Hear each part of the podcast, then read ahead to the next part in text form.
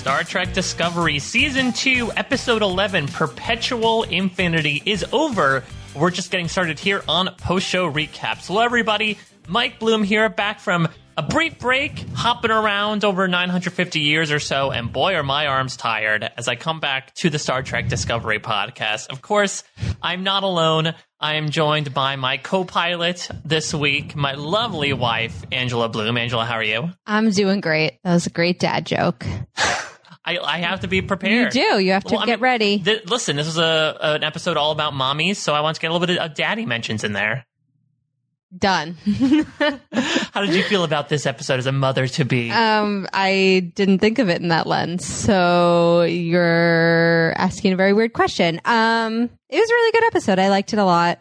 Um, it was definitely not the like tense episode we had last week, but um, yeah, no, it was really good. yeah, I mean, Star Trek. I, I forget sometimes how Discovery. I guess is two for two in really turning on the engine when Mm-hmm. it comes to these twists later in the season. Because I feel like what last season was 15 episodes, and around this time was the big like Lorca is a mirror universe reveal and the Right. Tyler's Voq reveal. So Right. Yeah. I mean, last week was the big reveal of who's the Red Angel, and this week was sort of like seeing how that pans out. Yeah, and then even the week before was like, oh, uh, who was Airiam being controlled by? Literally control, and what was control trying to Yeah. do? So I feel like it's really funny, you know, when uh, uh, Gabriella brings up, you know, Terralysium, and I'm like, oh yeah, I forgot was, that was an that was episode. this season. It's just crazy how, I, you know, when I was last time I was on with Jess, I said how that eighth episode uh, sort of felt like the like m- a marker that we were moving into a different part of the season, and now it feels we are firmly in another yeah. part of the season. Yeah. We're definitely in like part two, which was uh, last season. They actually had a part two. So, Yeah. um, yeah, I really liked the episode. I think we learned a lot. Um, we still have control. It's there. We've lost control of control, though. Yeah, control of control is lost, but conveniently, Ash Tyler is free.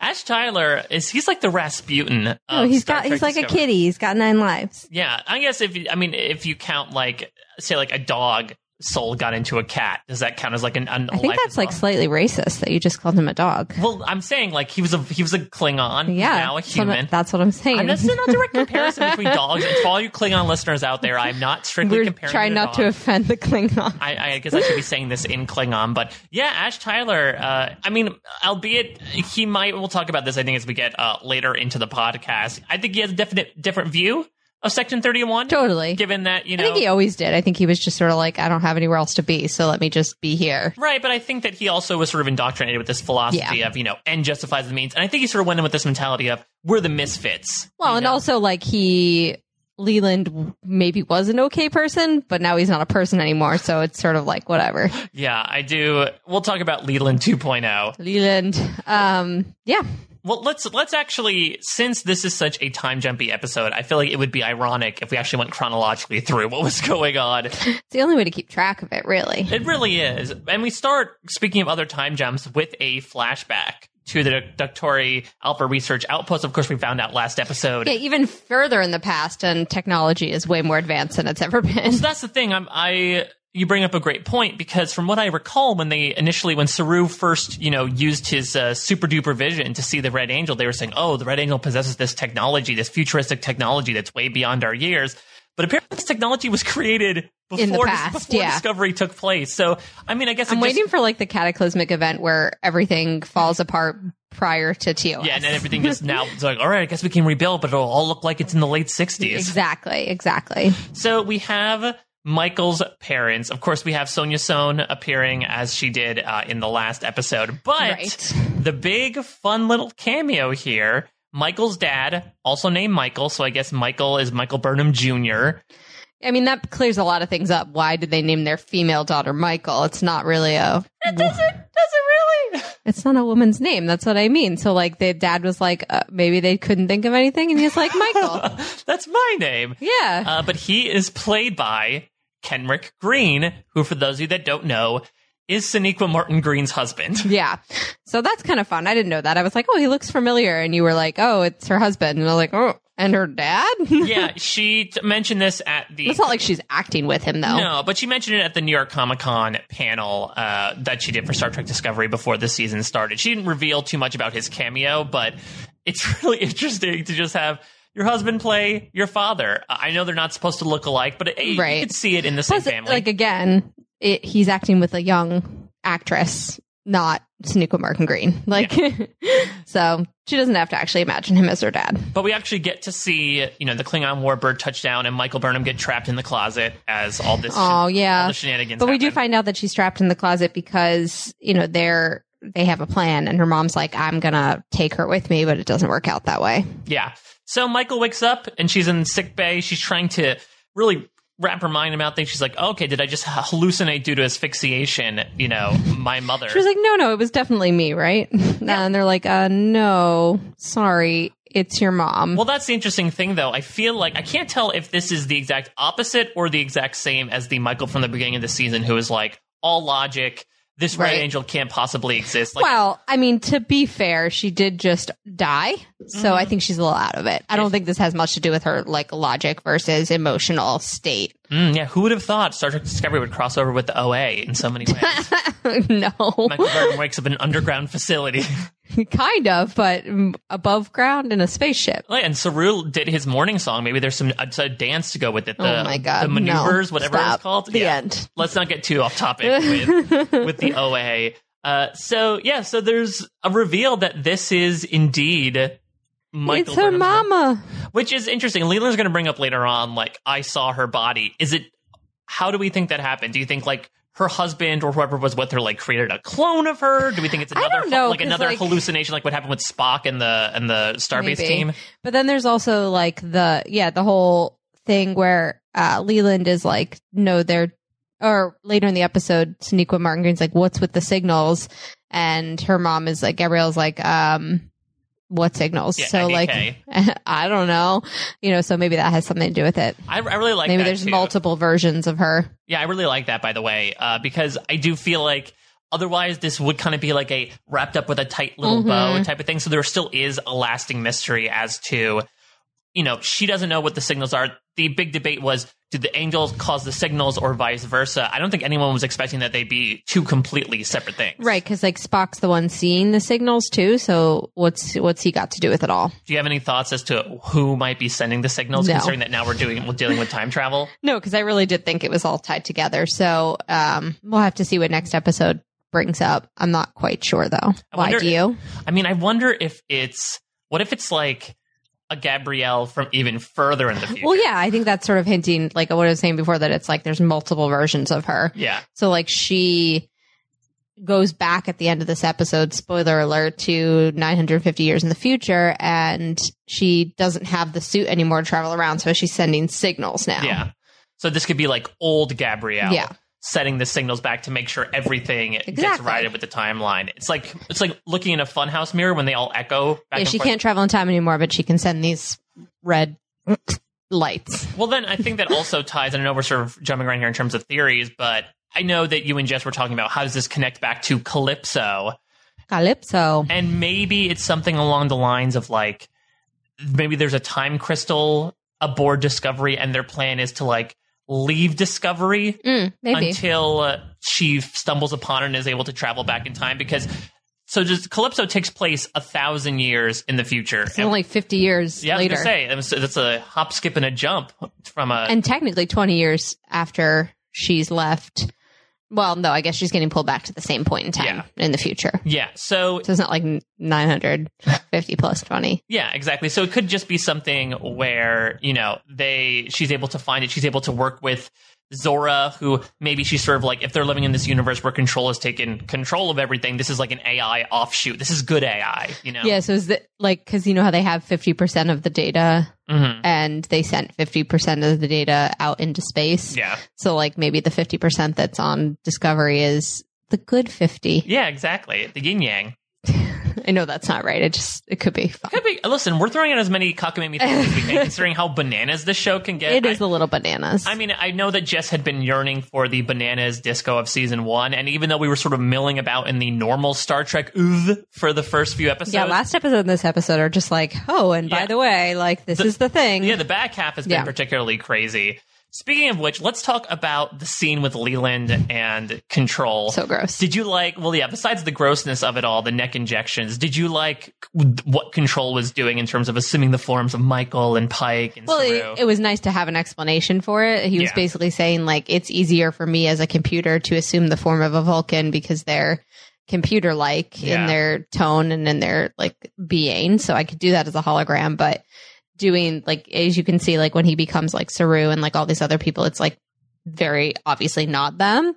Um, but then he's like, I am past that point. I've grown grown through it and now I need a human. So let me just drill into your neck yeah, and you my you my skin bag now. yeah, exactly. And I think it's like it sucks. It's like you're watching it and you're like, oh, I wish this wasn't happening, but you're like, oh, well, at least it's happening to someone we I was gonna say Leland. we don't really care about. I mean, his morals were very ambiguous to begin with, so this and is he was just such like a mid-season character for us. It was just kind of like, uh, okay, whatever. Yeah, uh, I mean, I did feel for the guy because like he clearly did not want it to happen to him. But I mean, this is also like him playing with fire.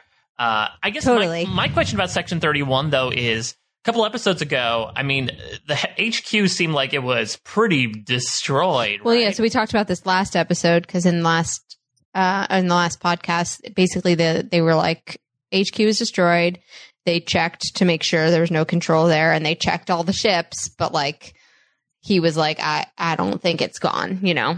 I mean, do we think that there is some sort of like I don't know floating hub that they're still operating on, or is it pretty much like all right, everyone's in it? For No, I don't think. Yeah, I think it's like there's a bunch of section section 31 ships at the in the preview for next season. So clearly they're all still out there, but I don't think they have a new headquarters yet. hmm I do like, you know, Control really outlining Leland's philosophy of like, you join Section 31 to bring a brutish universe to its knees to maintain order by any means necessary. Basically saying like, I'm doing this for you, even though I don't think it's Yeah, really good for totally. Well, and it's like even later in the episode when Leland is control and he's talking to Ash Tyler and he's talking to Georgiou and he's just like to Georgiou, like, you want to be the baddest bitch in the universe, like you can't like let this other like lady be here then, Mhm. basically. Yeah. What, what did you think about? no, I guess it's sort of like, It's like flawed human logic. He's like thinking he understands humans Yeah. by saying that. I mean, it's, I guess, do we call this like possession?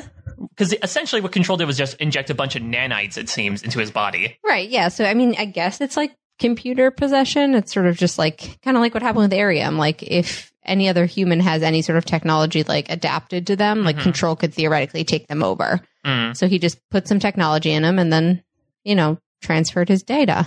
I have a question that I've seen bandied about across social media since this episode. Is this the Borg? Are we seeing the origins? Because we're talking about a Yeah. species that is partly mechanical with some humanistic I qualities. mean, maybe.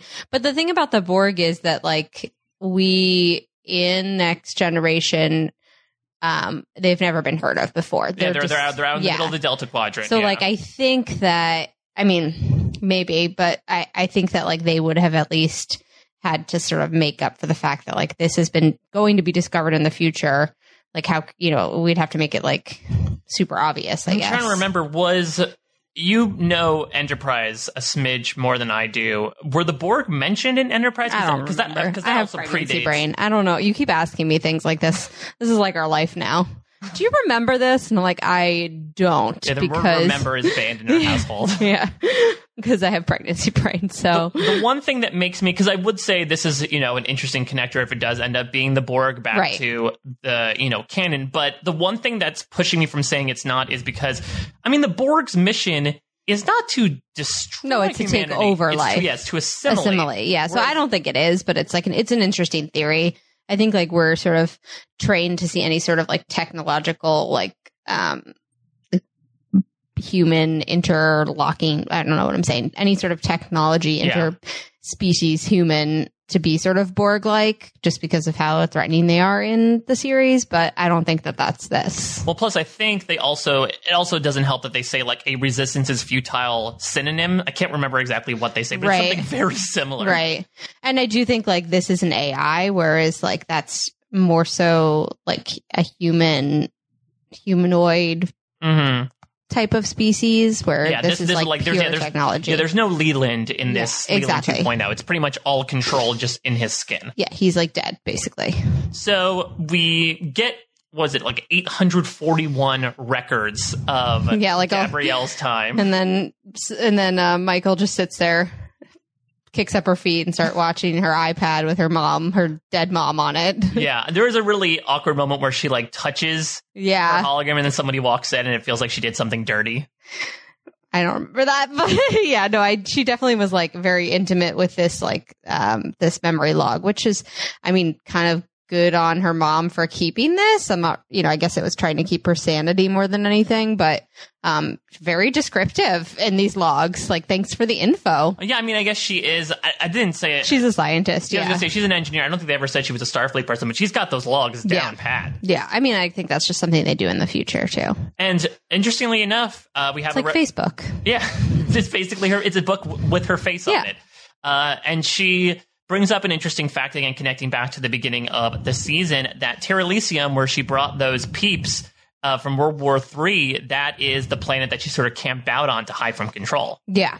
So she like brought them there and she's watched them thrive and she's, you know, it sort of let her know that the the time space time continuum is changeable, you know, like she can change things because prior to that she sort of thought like maybe this is a futile mission where I'm not going to be able to go back in time and stop the the AI from getting the data from the sphere, but she's like, well, I went back in time and saved these people, so maybe it's possible. I have to give Discovery a lot of kudos in this episode. I'll admit there were some points where maybe it got a little a little schlocky with some of the dialogue, but I really feel like all the Gabrielle Michael Georgiou stuff was really well done. Yeah, plus it was a bit of a like stark change from the last episode where Sonequa Martin Green is like so in it to win it with the acting that, you know, this episode there's just a lot of dialogue and there's not as many opportunities to sort of eat the scene. But um I, yeah. still, I still think she's doing an amazing. Oh, I job. agree. I don't I'm I like this. Michael so much better than just like the very like I don't know the very like prim and proper. Yeah, the Vulcan Michael. Yeah. This is like the humanoid um Vulcan mix with more on the emotions, which I like too. What are you thinking? We've seen what this is like four or five episodes of Ethan Peck Spock so far. Now that now that I feel like we have a significant amount of time seeing him, what what are you thinking about him? Well, it kind of sucks because like you leave the um the original series Spock in this sort of he's come and grown so much that he's more like Michael than he is like him his original self but you forget that in the original series yeah he's very much so like this like he's very like logic over emotion and he's like a little robotic and he that that sort of aspect of being friends and like growing and learning doesn't happen for like a little while so um i don't dislike what he's doing because it's accurate but i also don't love it because it's not Spock. Yeah, because he's an asshole. Yeah. That's basically what it is. He's sort of asshole Spock coming in, sort of like giving his quips. I'm glad that he grows to. I wouldn't say the bridge is completely built with him and Michael, but it's at it's least better. It's more like what happens with him and Kirk in the original series, where like he's kind of a pain in the butt, and Kirk's just kind of like, "We're gonna be friends. Yeah. like, I'm gonna make this happen." Yeah, exactly. Uh, so we get a bit. Basically, this episode is sort of like uh, Gabrielle sort of camped out in her containment field office, and people Yeah. stop by and visit her. Yeah, it's kind of like she's uh, in a press junket, and like everyone's coming to like give her like an interview or something. But um, I didn't hate it because it sort of kept it uh, like a constant sort of backdrop for all these different scenes. So it's like every time somebody would come in, they would have to do like a total, you know, 180 on the the whole um like scene. They- Like, what's the emotion? What's the what's the given circumstance? Yeah, exactly. When all Stanislavski, Space Stanislavski. Exactly. Uh, What I, I really liked about it as well is I thought Sonja Sohn did a really good job of initially, you know, when you have time travelers come, they're usually wide eyed Yeah. like bleeding hearts. She is stone cold when she comes here because, Well, like you said, it's been she's 20 years yeah. of her just going back to the same place. But I love that because she is just so tired. Yeah. Like she'll tell Michael later on when Michael comes to her in tears, she's like, I had to let you go. At least she says that initially. She She's- says, I don't think she, she, she goes back Yeah. on her word eventually, but she's like, I had to let go of you because I watched you die so many times. Like, I just love. You're how- a ghost to me. Well, is what she says to Pike. And I, it feel yeah, she says uh, you're one of like a millions in a in a galactic graveyard, which is Yeah. very haunting imagery. But She's like, I'm talking to a dead person. yeah, but it's so interesting because it seems like for her she is all business right now. She's like, Well- "Y- y'all, y'all stop. You you put my foot in a the galactic bear trap, and now well, I, and I it need sucks to do for her stuff. too because she's the only one who really gets the stakes. Whereas I think they understand that this is a big deal, but it's for them. It's like there's still life in the universe, so it it hasn't happened yet. So they're not as like, um, I guess like dramatic about the whole thing yet. Yeah, and I think she also has a. She obviously has you know. She's able to see the entire futures. She makes allusions to this when she's like, "Pike, I know what happens to you, but you, you probably don't want to hear it." Yeah, exactly. Like I know how you die. It's like, hey, we we know that too. Whatever. But like, Yeah, we're we're just like you, Gabrielle. Yeah, don't like, don't come get on. get off Come your on. high horse. come on, this is a TV show. Come on, you obviously know this is a TV show. Maybe she does. Maybe she does. Maybe That's she knows this will be produced one day. perhaps. So we get Gabrielle's sort of ultimatum here, Yeah. which is look, I tried putting the sphere in your path. That clearly isn't working. What you need to do right now is destroy the data. Cue the protestations from Saru. Yeah, I mean, they're all sort of like bummed about that. And I think fairly, there's a lot of information there that can be useful. And it kind of answers a question for us like, okay, if they have this sphere, then why, you know, do any sort of scientific missions ever happen in the future because they know everything about everything now. So Yeah. like, um, yeah, destroying the data sort of clears up that sort of, I guess you could say like plot hole for future series of Star Trek, but um, they have like a little sort of meeting of the minds where they're like, should we? Shouldn't we? Pro con list anyone? And it's like, okay, great wasting Let's- time. Let's swat out getting rid of this Yeah, data on exactly. That's exactly what they do. And then they finally decide, okay, we're going to delete the data. So, but Except they, they can't delete the data. well, they're not going to delete it. They're going to put it in the suit and send it to the future. Right. Well, that's what they decided after they actually got into it, and they're like, oh, they basically got Yeah. locked out by a password that's consistently changing. Yeah. So like it's, a, I mean, it's, that's fair. The sphere's trying to take care of itself. It clearly knows what's up. So yeah. So they are like, okay, well, instead of that, why don't we put it in the suit? The suit can hold it. We'll send the suit back. We'll keep her, our mom here and, uh, it'll be great. What did you think about one of the other reasons why we found out? Okay, the reason why the Red Angel appealed to Spock specifically, it wasn't just because you know she helped sort of correct the events in Michael's life, but she said that his Latak Torai, his His Vul- dyslexia. his Vulcan dyslexia, made him suscept or made him So- uh, made him sort of immune to time aphorisms. It wasn't just that. It was that he's a Vulcan and a human. So he has like these equal lot, his like ability to under, like partake, like the logic of it all, like Mhm. understand that is higher than a normal human. But a Vulcan, a regular Vulcan wouldn't be able to like understand, um, the time dis, I guess dysmorphia of it all yeah, or it's the just temporal displacement. Yeah, displacement, you know, so like he, the fact that he's dyslexic, which is super uncommon in Vulcans makes him like able to like comprehend it without going crazy, basically. I mean, it's an interesting way to look at you know something like a learning disorder in this manner. Yeah. Saying, like, hey, you know what? You have your own purpose, just like the rest of us do. Yeah, totally. It's like saying that like just because you see the world a little differently doesn't mean it's wrong. Exactly. Do, is, uh, this is totally off track, but I mean, is Spock like the only half human, half Vulcan ever? No, I I'm I mean he can't be, right? Because when you were talking about Plus, that, I'm like, like, I I'm don't like, well, there has to be other chosen ones. no, you know? yeah, I don't think it, and it's not It's they're like, saying like that. Harry Potter Neville Longbottom. they're saying like okay, out of the half human, half Vulcans, and the ones that are living, and the ones that have this dyslexic condition, Mhm. I found him because he's rooming with my daughter, like they're bunkmates. So she was like, okay, well, I figured out a way to connect with this person in the timeline that my daughter's in, and now we're you know we're gonna we're gonna make it happen. So Michael is initially forbidden from going down to talk with her mother. Her mother Well, her mother's like, I don't want to see her because it's just gonna mess up me being like, I don't know, like sort of uh, aggressive about this whole. I need to continue my mission thing. Yeah, exactly. To the point of where when Michael even burns down, beams down, uh, it's not, oh my god, it's been 20 years. It's, did you destroy the sphere data? It's all, Right. again, all business. All no, business. No personal. You know, she's a lady boss. She's gotta she's gotta do what she's gotta do. Did you like the uh, little Hamlet inside joke between? I did. It was Spock cute. Michael? Uh, Hamlet, hell yeah! Hell yeah. Well, and I think we got a few Twitter comments. I forget who said it that like the dialogue in this episode is extra quippy. Yeah, the Br- Brendan Fitzpatrick. Brendan Fitzpatrick pointing out that um, you know, there's a lot of like a lot of like silly things that they do and they say, but I mean, I prefer that than it just being so like straightforward with all of this technical jargon and, Mm. and all of these like plot devices happening. So, you know, it doesn't bother me as much as I think it would if it was every episode like this. It's but a good, it's a good point. Like maybe I'd rather have schlocky action dialogue than like when they go into that five minute conversation of like, we'll use the dark matter part. oh my God. Yeah. I was like, what the frick are they talking It really does. And I don't know. Do you feel like Discovery with some of these explanations is more sciency than than other? Yeah, series in the for sure. Well, and I think that's the nature of our television programming in, you know, 2019 is that we expect that kind of dialogue that really puts it out there for us so that, you know, there's no sort of gray area or if there is gray area, it's like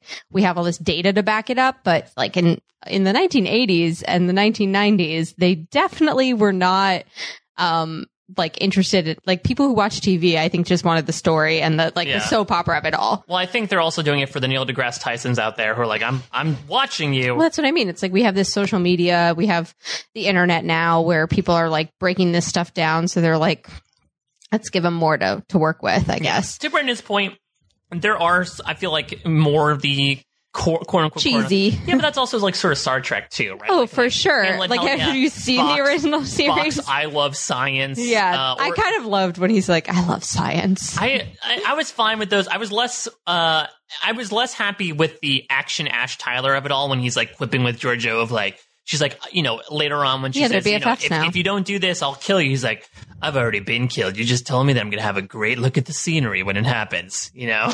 yeah. Stuff like that's more cheesy, but I also feel like when like they do things that are a little too modern day speech colloquialisms, those stick out quite a bit. Like hell yeah. It's like, it's funny, but it's like, I don't know if she would have said that. Like, I don't know. This the disco especially seems Yeah, no, with, it's like, true. Things from like, Like the Tilly? 19, yeah the 1940s. Uh, so maybe it's something that's still in. I guess we're seeing what language survives the test of time. Yeah, and it's true. I mean, it's like I think maybe one of the I don't want to say mistakes that other series have done is they're like, this is what future people look like. This is what future people talk like. Not considering that like they're descendants of us, so why wouldn't they have the same language? Mm-hmm. Like it probably has. It probably it probably like de-evolution dies or whatever you want to say like Devolved. devo- i'm sorry i'm Pregnancy pregnant. brain. it probably devolved our language to a point where like w- as soon as like the federation was put into place they were like okay guys got to get it back together with Yeah, this we're, we're going to revert back to no the- lols the- no brbs We're going back to the 1990s, yeah exactly the time where language was at its peak.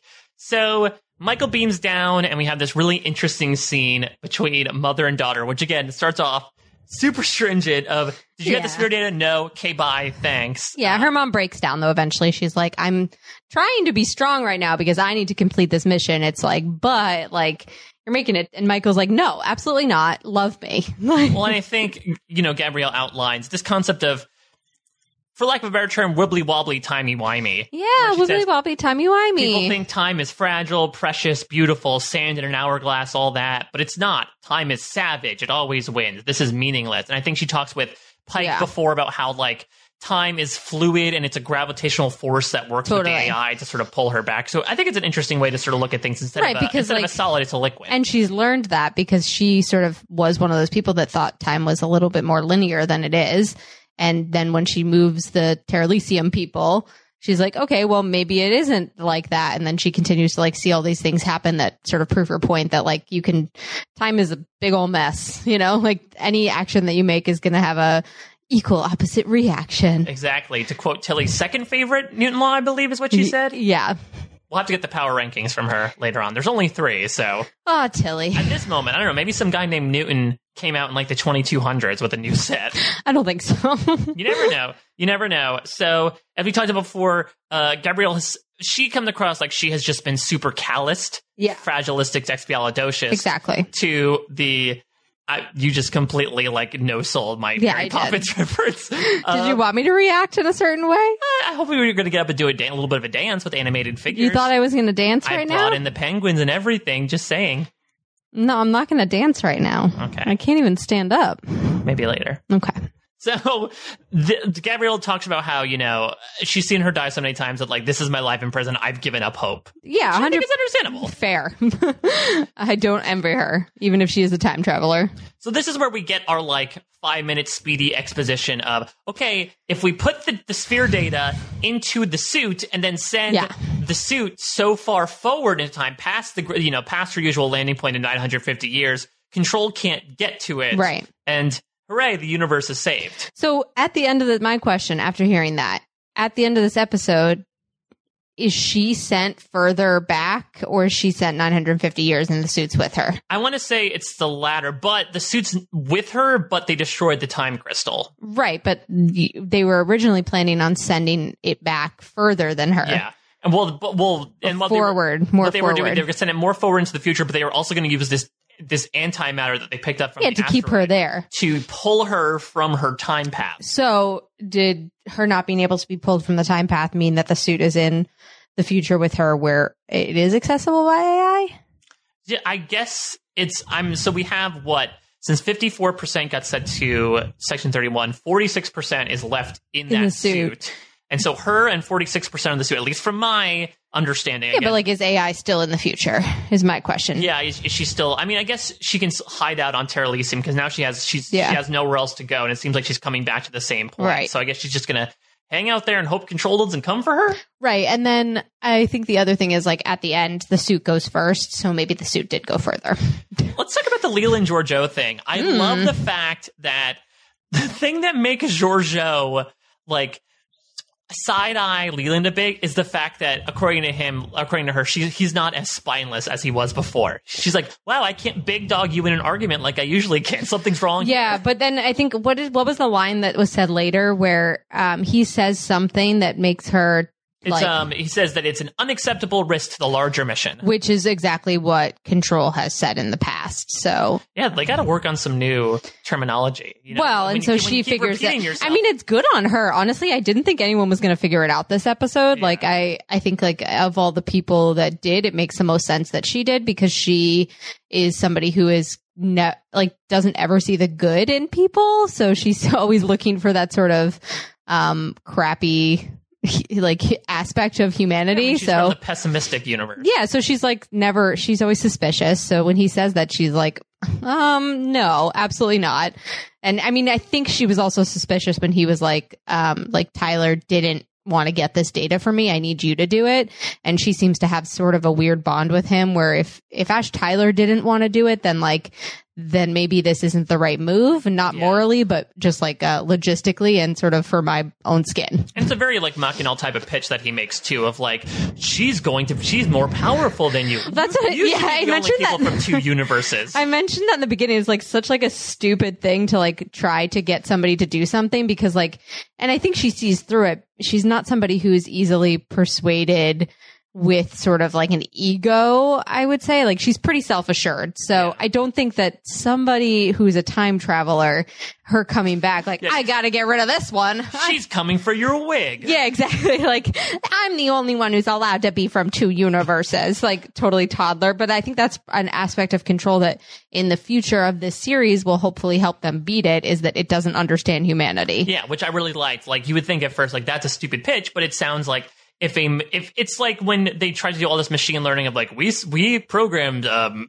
a computer with seventy five Olive Garden commercials and it Yeah. like, very warped language. That's essentially what it is. It's not perfect learning, but they're sort of copying from what they've seen beforehand. Like Leland, I feel like is someone who, as we've seen before, gets big dog consistently Totally. from someone like Georgiou. So he thought, okay, if I try to big dog her, then maybe this will work. Well, and additionally, I think that he's somebody who would be threatened if he were the only person who had lived in two universes and somebody else came in. So it's like it took over this person, assuming that it's human. I can learn from it, but not all humans are the same. So, like, no, the normal person is not going to be threatened just because somebody else comes into the picture who has also been into universe. Yeah, this is not like like high school. Like you can, there can be more. Can, you just can't have one. yeah, they're not. canon. Yeah, they're not like middle school age children too. So they definitely should have their their shit together when it comes to, to that. So Let's talk about the Gabrielle Georgiou scene, the My Two Moms scene from Michael Burnham. I actually really liked this, this scene. this is my favorite part of the episode by far. I think it was so well acted on both sides. It was Yeah. so well written. It was just great to see two characters commiserate over this idea of like de facto motherhood too. Well, and she's also like talking to her originally, like she's heard like the Georgiou that she um, is pretending to be, and I couldn't, I couldn't really tell if she knew from the beginning that she was Mirror Universe Georgiou and was just sort of being snarky, or if she didn't know and then I think that she knew, and but what Georgiou was saying was like, "You must be confusing me for my- my Prime Right. Universe counterpart," and she says, "No, I wasn't." So I think what what what she's Yeah. saying is like, I you- agree. I know you have a soft spot. yeah, like I agree, like you're. Like I, I know that you're a Terran. Like I see that. I, I remember I'm a time traveler. Like LOL. But um, I also see that since you've been here, uh, you and my daughter are BFFs now. Like you care about her. Like try as hard as you will, but you do. Yeah, I mean that's where Georgiou says, "Oh, you know, I would never sacrifice myself to save the galaxy," and you know, uh, Gabrielle like you replies, to "Like, s- you'd be surprised what you do for the people you love." Well, it sounds like you don't have to sacrifice yourself to save the galaxy, but you'll do it for Michael. Like you'll Yeah. sacrifice yourself for her.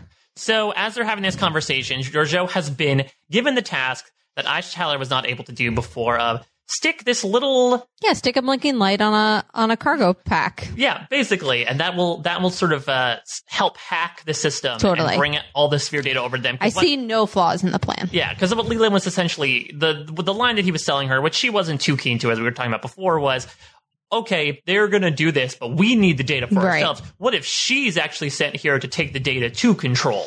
Yeah, and it's like a transmitter, I guess, but like we've seen even in Discovery, like when they go and set up the transmitter and Saru, like remember that? I forget what episode that was in the first season, but Saru like gets yeah, like no, taken Pahvo, in. Yeah, Yeah, on Pahvo. That transmitter was huge. it was giant. It was a big Like- beacon they had to set up to get, Yeah. to get the, uh, the Klingon cloaking technology. So, um, now it's a little blinking light. It's like a bike light.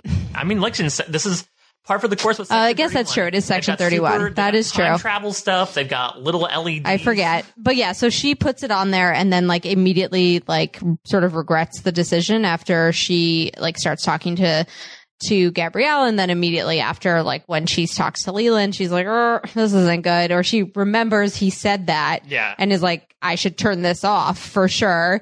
But then he comes down and everything goes to hell. So before we get to that, Michael comes down for one more thing because now they have this they have this plan that she's not right. They're going to send the suit back. They're going to keep the mommy Yeah, there. she, she's keen on one part of the plan because she's again she's in self sacrifice mode. So she's like, "Yes, send me back with the suit." Mm-hmm. And they're like, "No, no, no, you're coming with us." And this is where you know things get a little emotional because this is when Gabrielle finally sort of breaks down her facade and talks about you know how she was there for Michael every step of her life. yeah, she's like, I've been there even if you didn't know I was there. exactly, and I find that super sweet. It's like uh, it's like a Futurama montage, basically. yeah, it's exactly what well, it no, is. there's one episode of Futurama. I know, I know. with Leela's parents.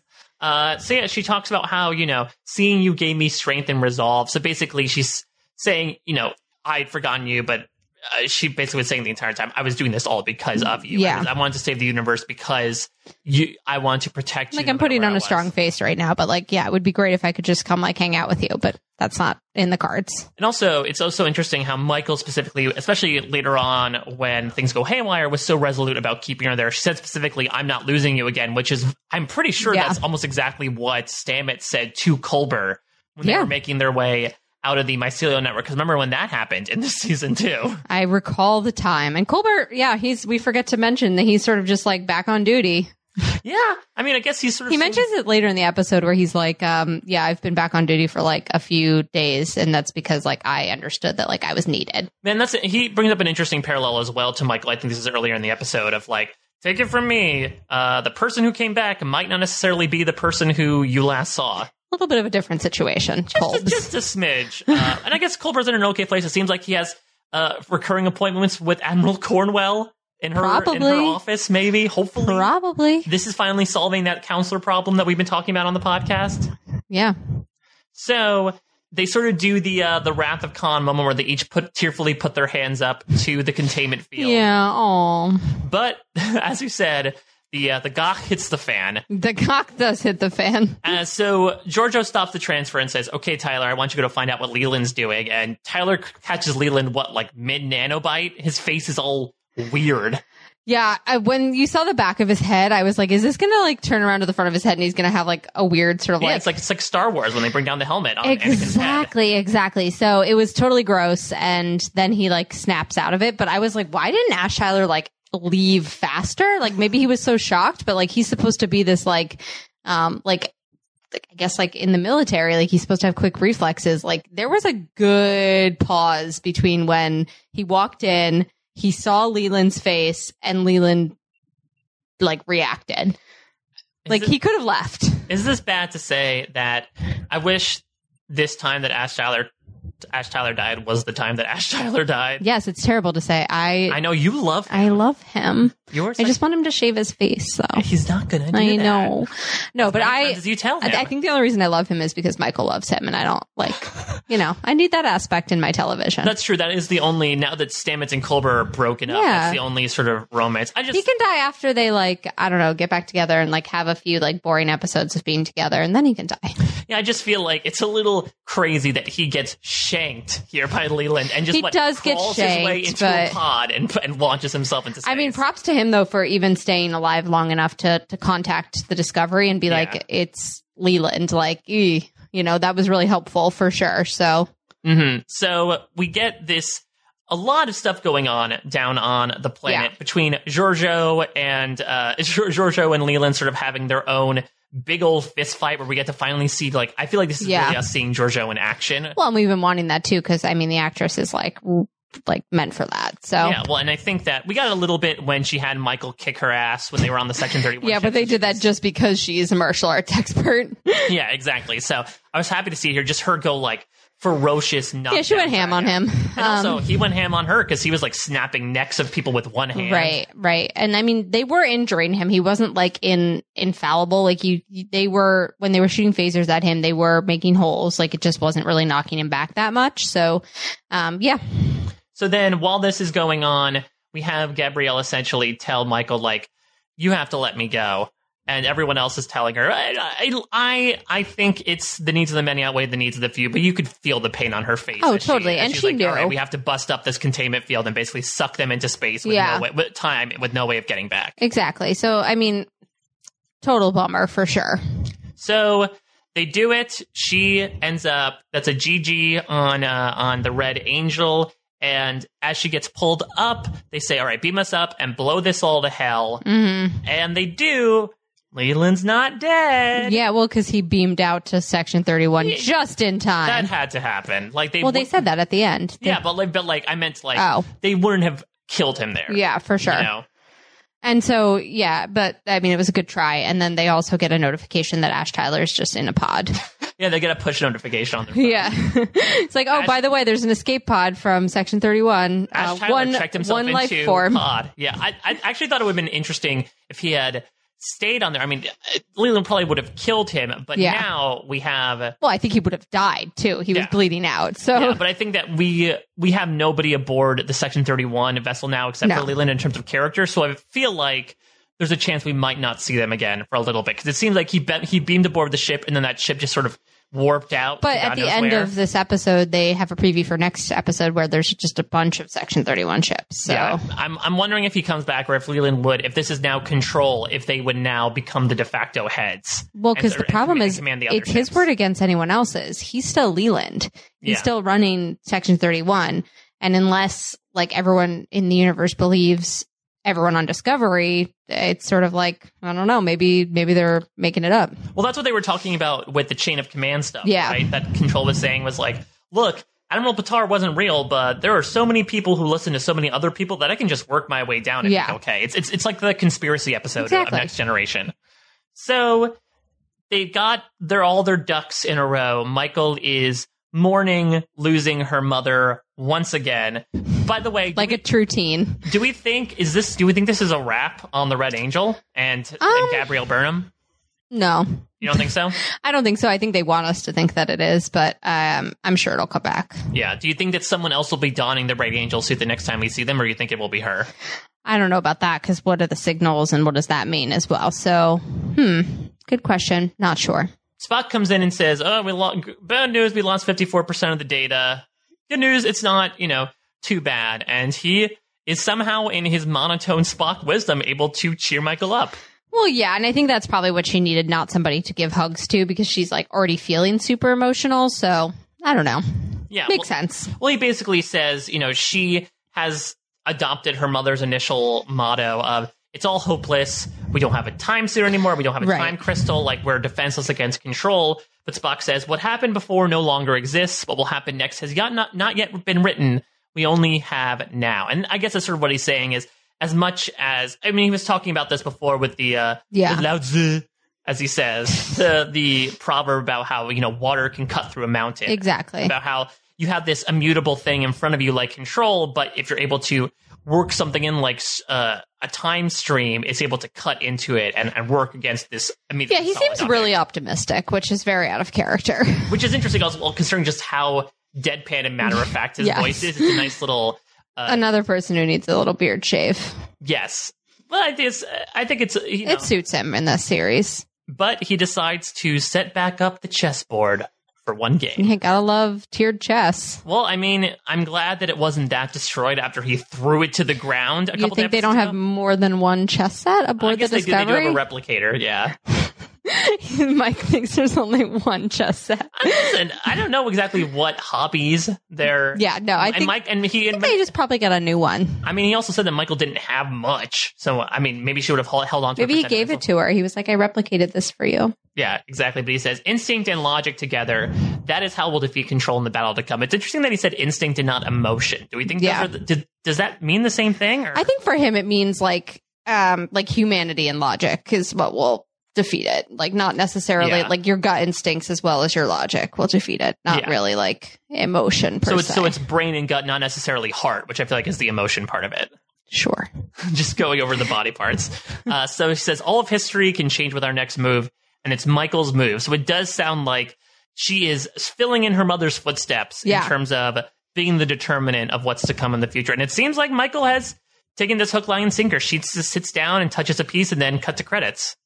Yeah, so I mean, I think it was a really good episode, and I think that it like makes me curious what they're going to do next. But um, lots of stuff. Yeah, I mean, this was ironically enough, given how we end the episode, it was sort of like moving the pieces. Yeah. As much as we found out about a lot of stuff, you know, Control taking over Leland, we found out more about what exactly involved the Red Angel.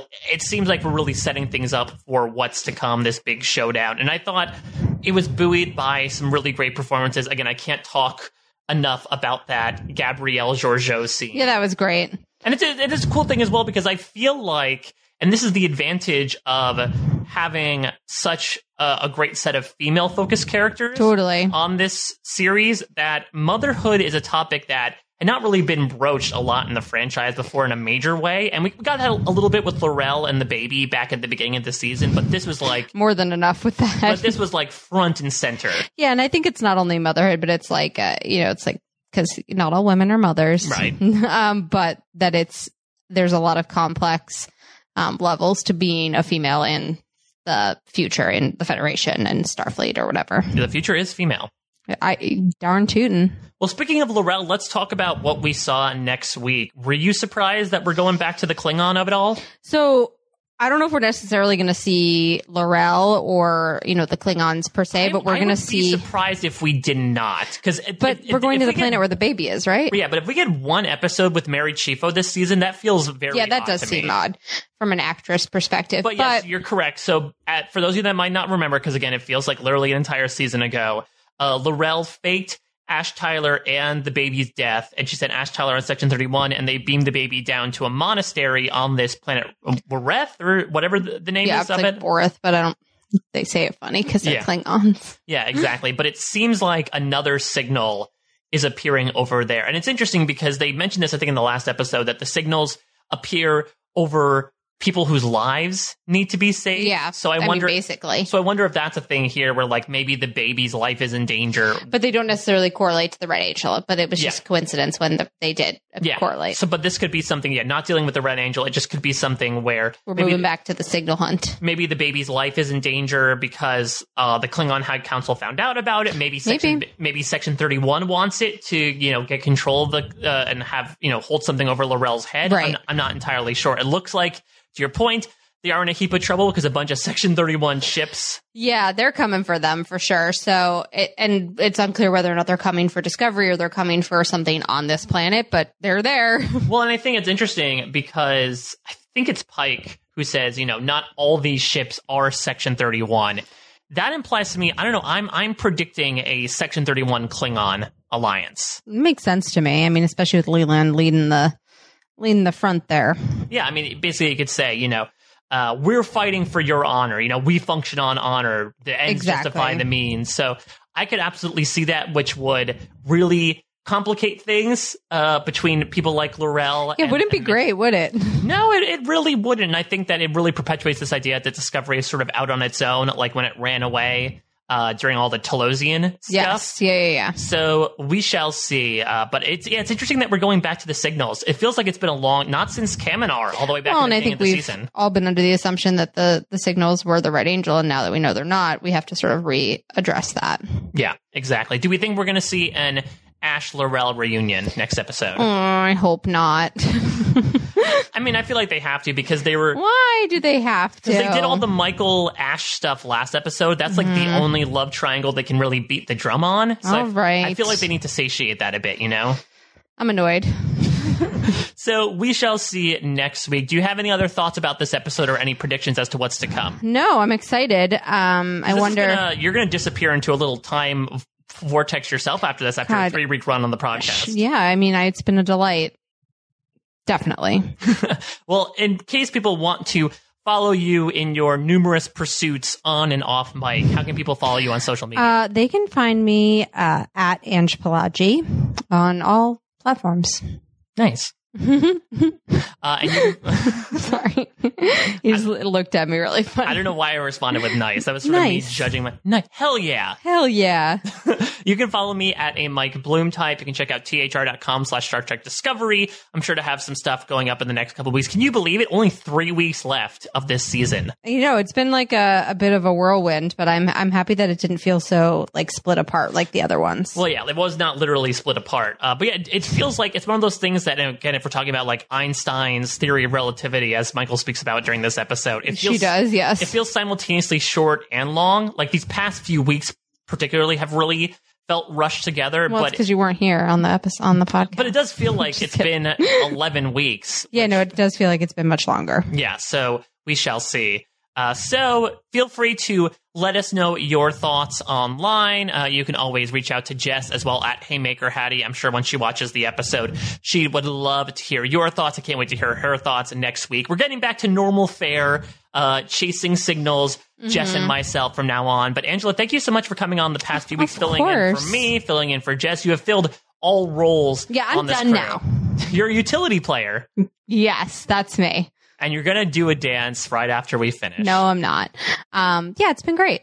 So if you want to check out all the other stuff that's going on with post show recaps, the Game of Thrones rewatch, I think it actually might be in its last episode coming up this week in honor of the big season eight debut coming up. Actually, I think it the the season premieres maybe a few days before Discovery ends. So it really is sort of like a, a relay race of post show recap stuff going on. Awesome. Walking Dead is happening as per usual, so be sure to sub- be subscribed to Post Show Recap as well as our Star Trek only feed if you want to check out that stuff as well. Thank you all so much for listening. Angela, thank you so much for your great work as per usual. No problem. Take care, everyone. Bye bye.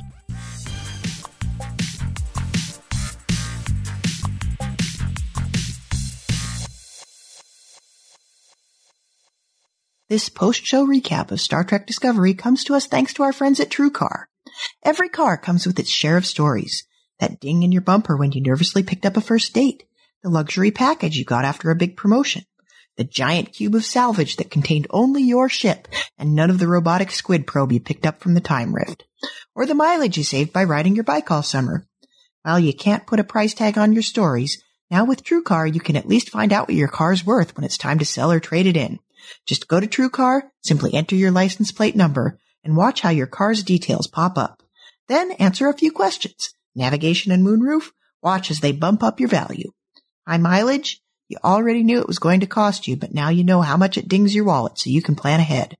Once you're finished, you'll get a true cash offer sent in minutes, which you could take to a local certified dealer to cash out or trade in. So when you're ready to experience a better way to sell or trade in your car, check out TrueCar today. True cash offer not available in all areas.